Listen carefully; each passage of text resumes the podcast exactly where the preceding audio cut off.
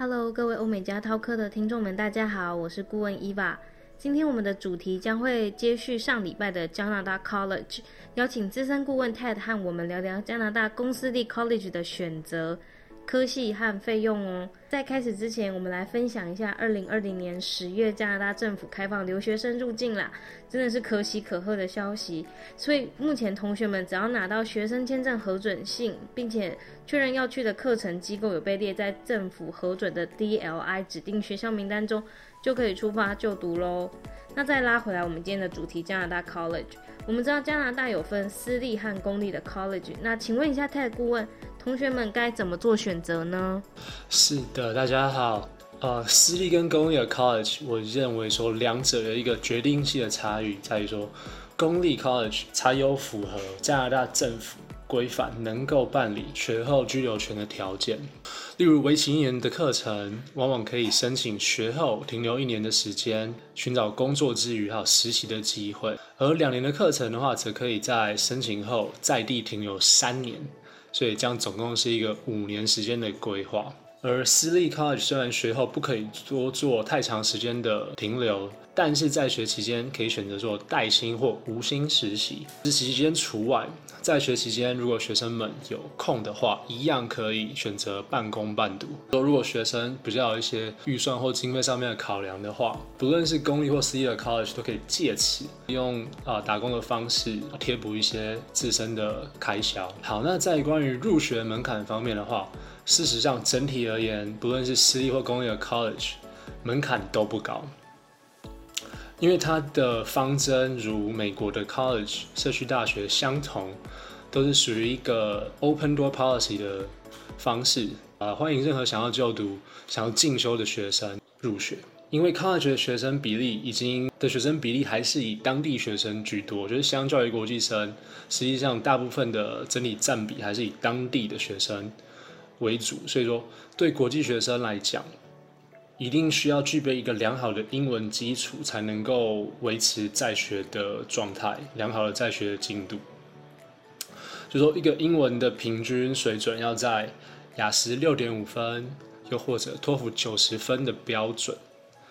而如想在 college 的课程开始之前，啊，提前抵达当地适应环境、调时差、settle down，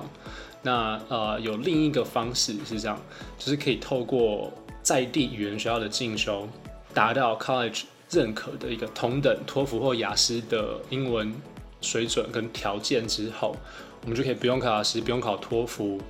在这样的情况直接入学。而时间跟预算允许的情况下，实际上语言学校是协助学生衔接 college 一个相当不错的跳板。像例如说，呃，语言学校 ILAC ILAC 的 University Pathway 就是一个。大学衔接课程中，他们的这个 program 的内容其实就在于说，协助学生将语言水准提升至 college 入学的水准的同时，然后也会提供关于选校、选课、科系推荐，然后甚至安排校园参访的一个服务内容。所以，对于就学方向、科系还不是很明确的学生来说，然后又不想花啊、呃，就是去挑战英文检定的话，是一大福音。所以说，没有达到语言门槛的同学就不用太担心，就是直接飞过去准备就可以了嘛。那另外想问一下，申请加拿大 College 它会有年龄限制，像太老没办法申请吗？入学方面的话，实际上不会的，因为啊、呃，像刚刚提到说才啊、呃、这个。啊，他大门敞开，欢迎任何想要在学、想要学习、想要进修的学生。所以年龄上欢迎啊，就是啊，没有最没有一个最高限制，但是往往的话，课程的确要满十八岁以上才能够入学，就有最低一个十八岁年龄的条件，那往上则是没有上限。但是年龄方面需要注意的是，就是假如说今天的学生啊，他有一个想法是在学后可以长时间停留在加拿大。啊，找一个长期停留的啊、生活移民的机会的话呢，那这个时候就要啊、考量到说，如果年龄越高的同学，那的确在办理啊、这个永久居留权的申请上，年龄越高就越不有利啦。这样，例如说，据我所知，啊三十岁以上每多一岁就会对他的积分有一些影响。至于关于呃就想要就读 college 的族群来说，我觉得呃可以主要分为两大类。两大个族群。可以首先像首先是升学导向的族群，那像这类型的学生，往往背景是，呃，可能高中或者是大学的在学情形、在学状况不是非常的理想的同学，那他想要一个新的开始，刷新，然后又或者是呃大一或者是大二，甚至大二、大三、大四的学生。然后在大学就读之后，才发现，诶，我当时呃选择主修可能不太呃，原来不是完全非常适合自己想要的，然后想要换一个科系。那就读 college 就提供一个很好想要换跑道的一个管道。那同时受惠于加拿大呃非常灵活的教育体系，在 college 的学分它不限制在当加拿大当地的升学，那实际上。其他的国家也广泛的接受啊、加拿大的学分制，所以也就是说我在加拿大念完了 college，呃，我想要申请加拿大当地的学校，又或者是其他国家的学校的话，这都是可以接受的。而以录取率而言，实际上，呃，透过 college 转学的方式，会比直接以一个高中的成绩，然后拼大一的名校录取说。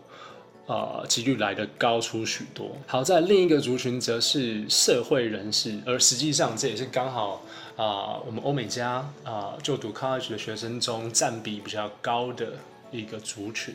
就是说，不论想转职，又或者是想朝目前已经累积的一个就业经验、一个职业发展方向继续发展的学生们，那只要他想要啊、想要移民加拿大，开始一个新的生活的话。College 提供一个十分恰当的管道。OK，了解。那我之前听到同学们去念加拿大的公立 College，好像都比较偏向理工科为主，像什么 Computer Science 啊、Information Technology。那不知道是不是文组的学生也有办法就去念加拿大公立 College 呢？的确，就实际上 College 的教育模式哈，因为就其实如同大学一样，它其实只是一个规模比较小的大学的概念，所以。一样，学生在科系选择方面有一个非常多元的呃项目可以去选择，从文科、理科啊、文科艺术、人文、管理，然后到理科的像科学啊、工程类的应有尽有。那我们往往在协助学生选系的方式，其实不仅在学生自身的一个兴趣，啊、呃，也会帮助学生，就是说在学。啊、之后就业方向，还有一些当地就业市场，做一些基本的分析，然后帮助学生可以做一个挑选。呃，像例如说，曾经我有一位同学，他是啊，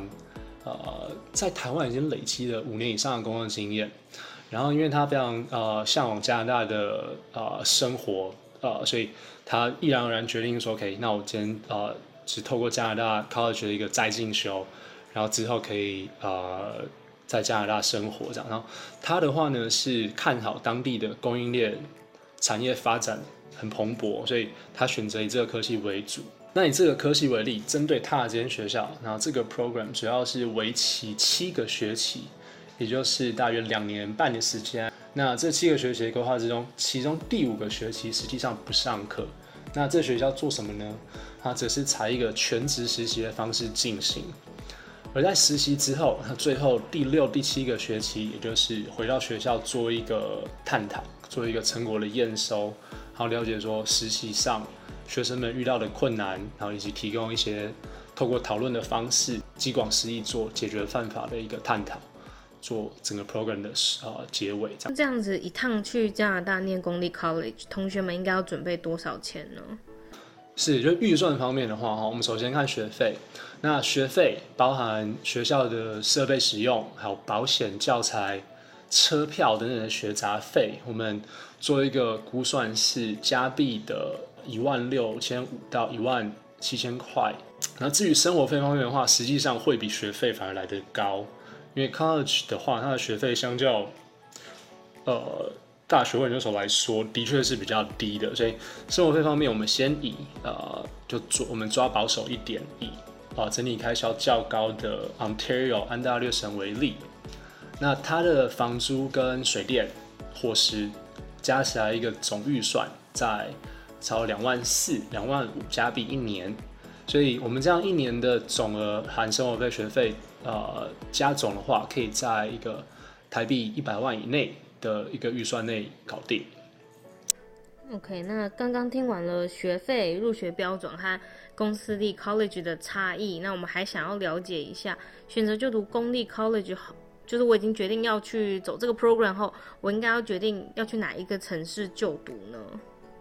嗯，对，这是一个非常好的问题，就是呃，也是十分重要的一项考量。好，所以公立 college 由于都是由加拿大政府出资提供经费。所以实际上教学品质上整体都很平均，都很稳定。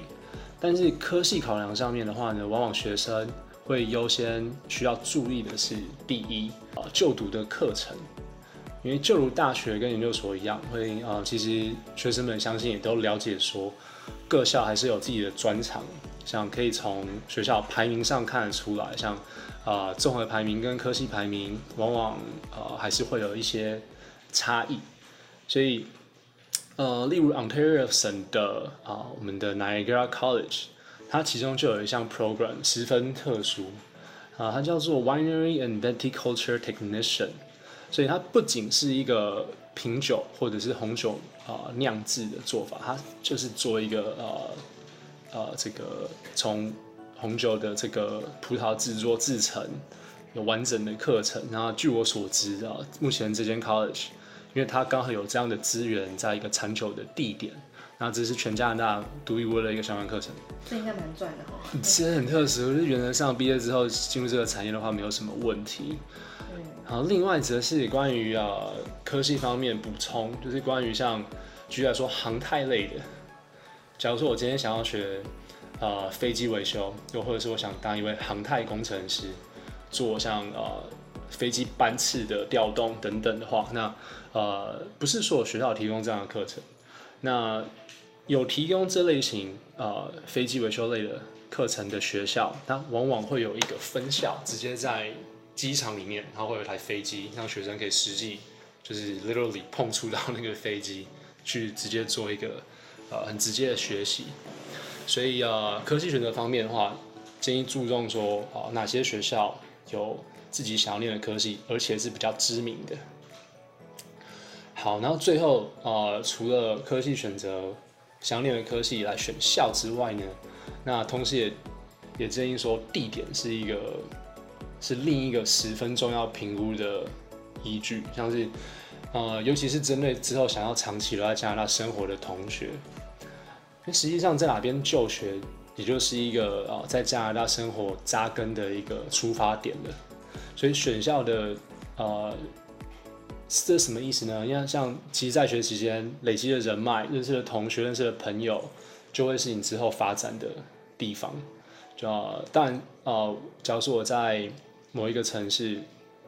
就学之后拿到我的身份，我在加拿大任何地方生活都可以，这当然没有问题。但是，呃，如果的确学后之后换了一个地点。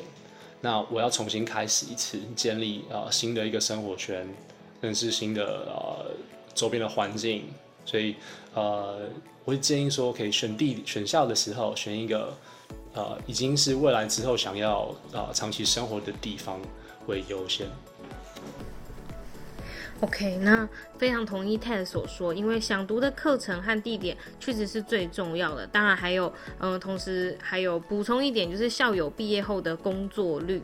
我觉得也是同学们应该要去注意的，看学长姐去了哪些地方，然后该省移民的机会啊、生活费等等，都是嗯选择地点很好的考量依据。那欧美加长期服务同学到加拿大就读公立和私立的 college，相信这集的内容可以让同学们更清楚自己未来要走的方向哦。那欧美加 Talk，我们下周见，拜拜。欧美加 Talk 是由欧美加游留学教育中心录制播出。我们专业的顾问团队十年来协助同学完成世界各国的课程申请，从小朋友的游学团到短期游学、学士、硕士、博士班申请，或是欧盟奖学金，都欢迎与我们预约咨询与讨论哦。我们的咨询专线是零二二三八八八九零零零二二三八八八九零零。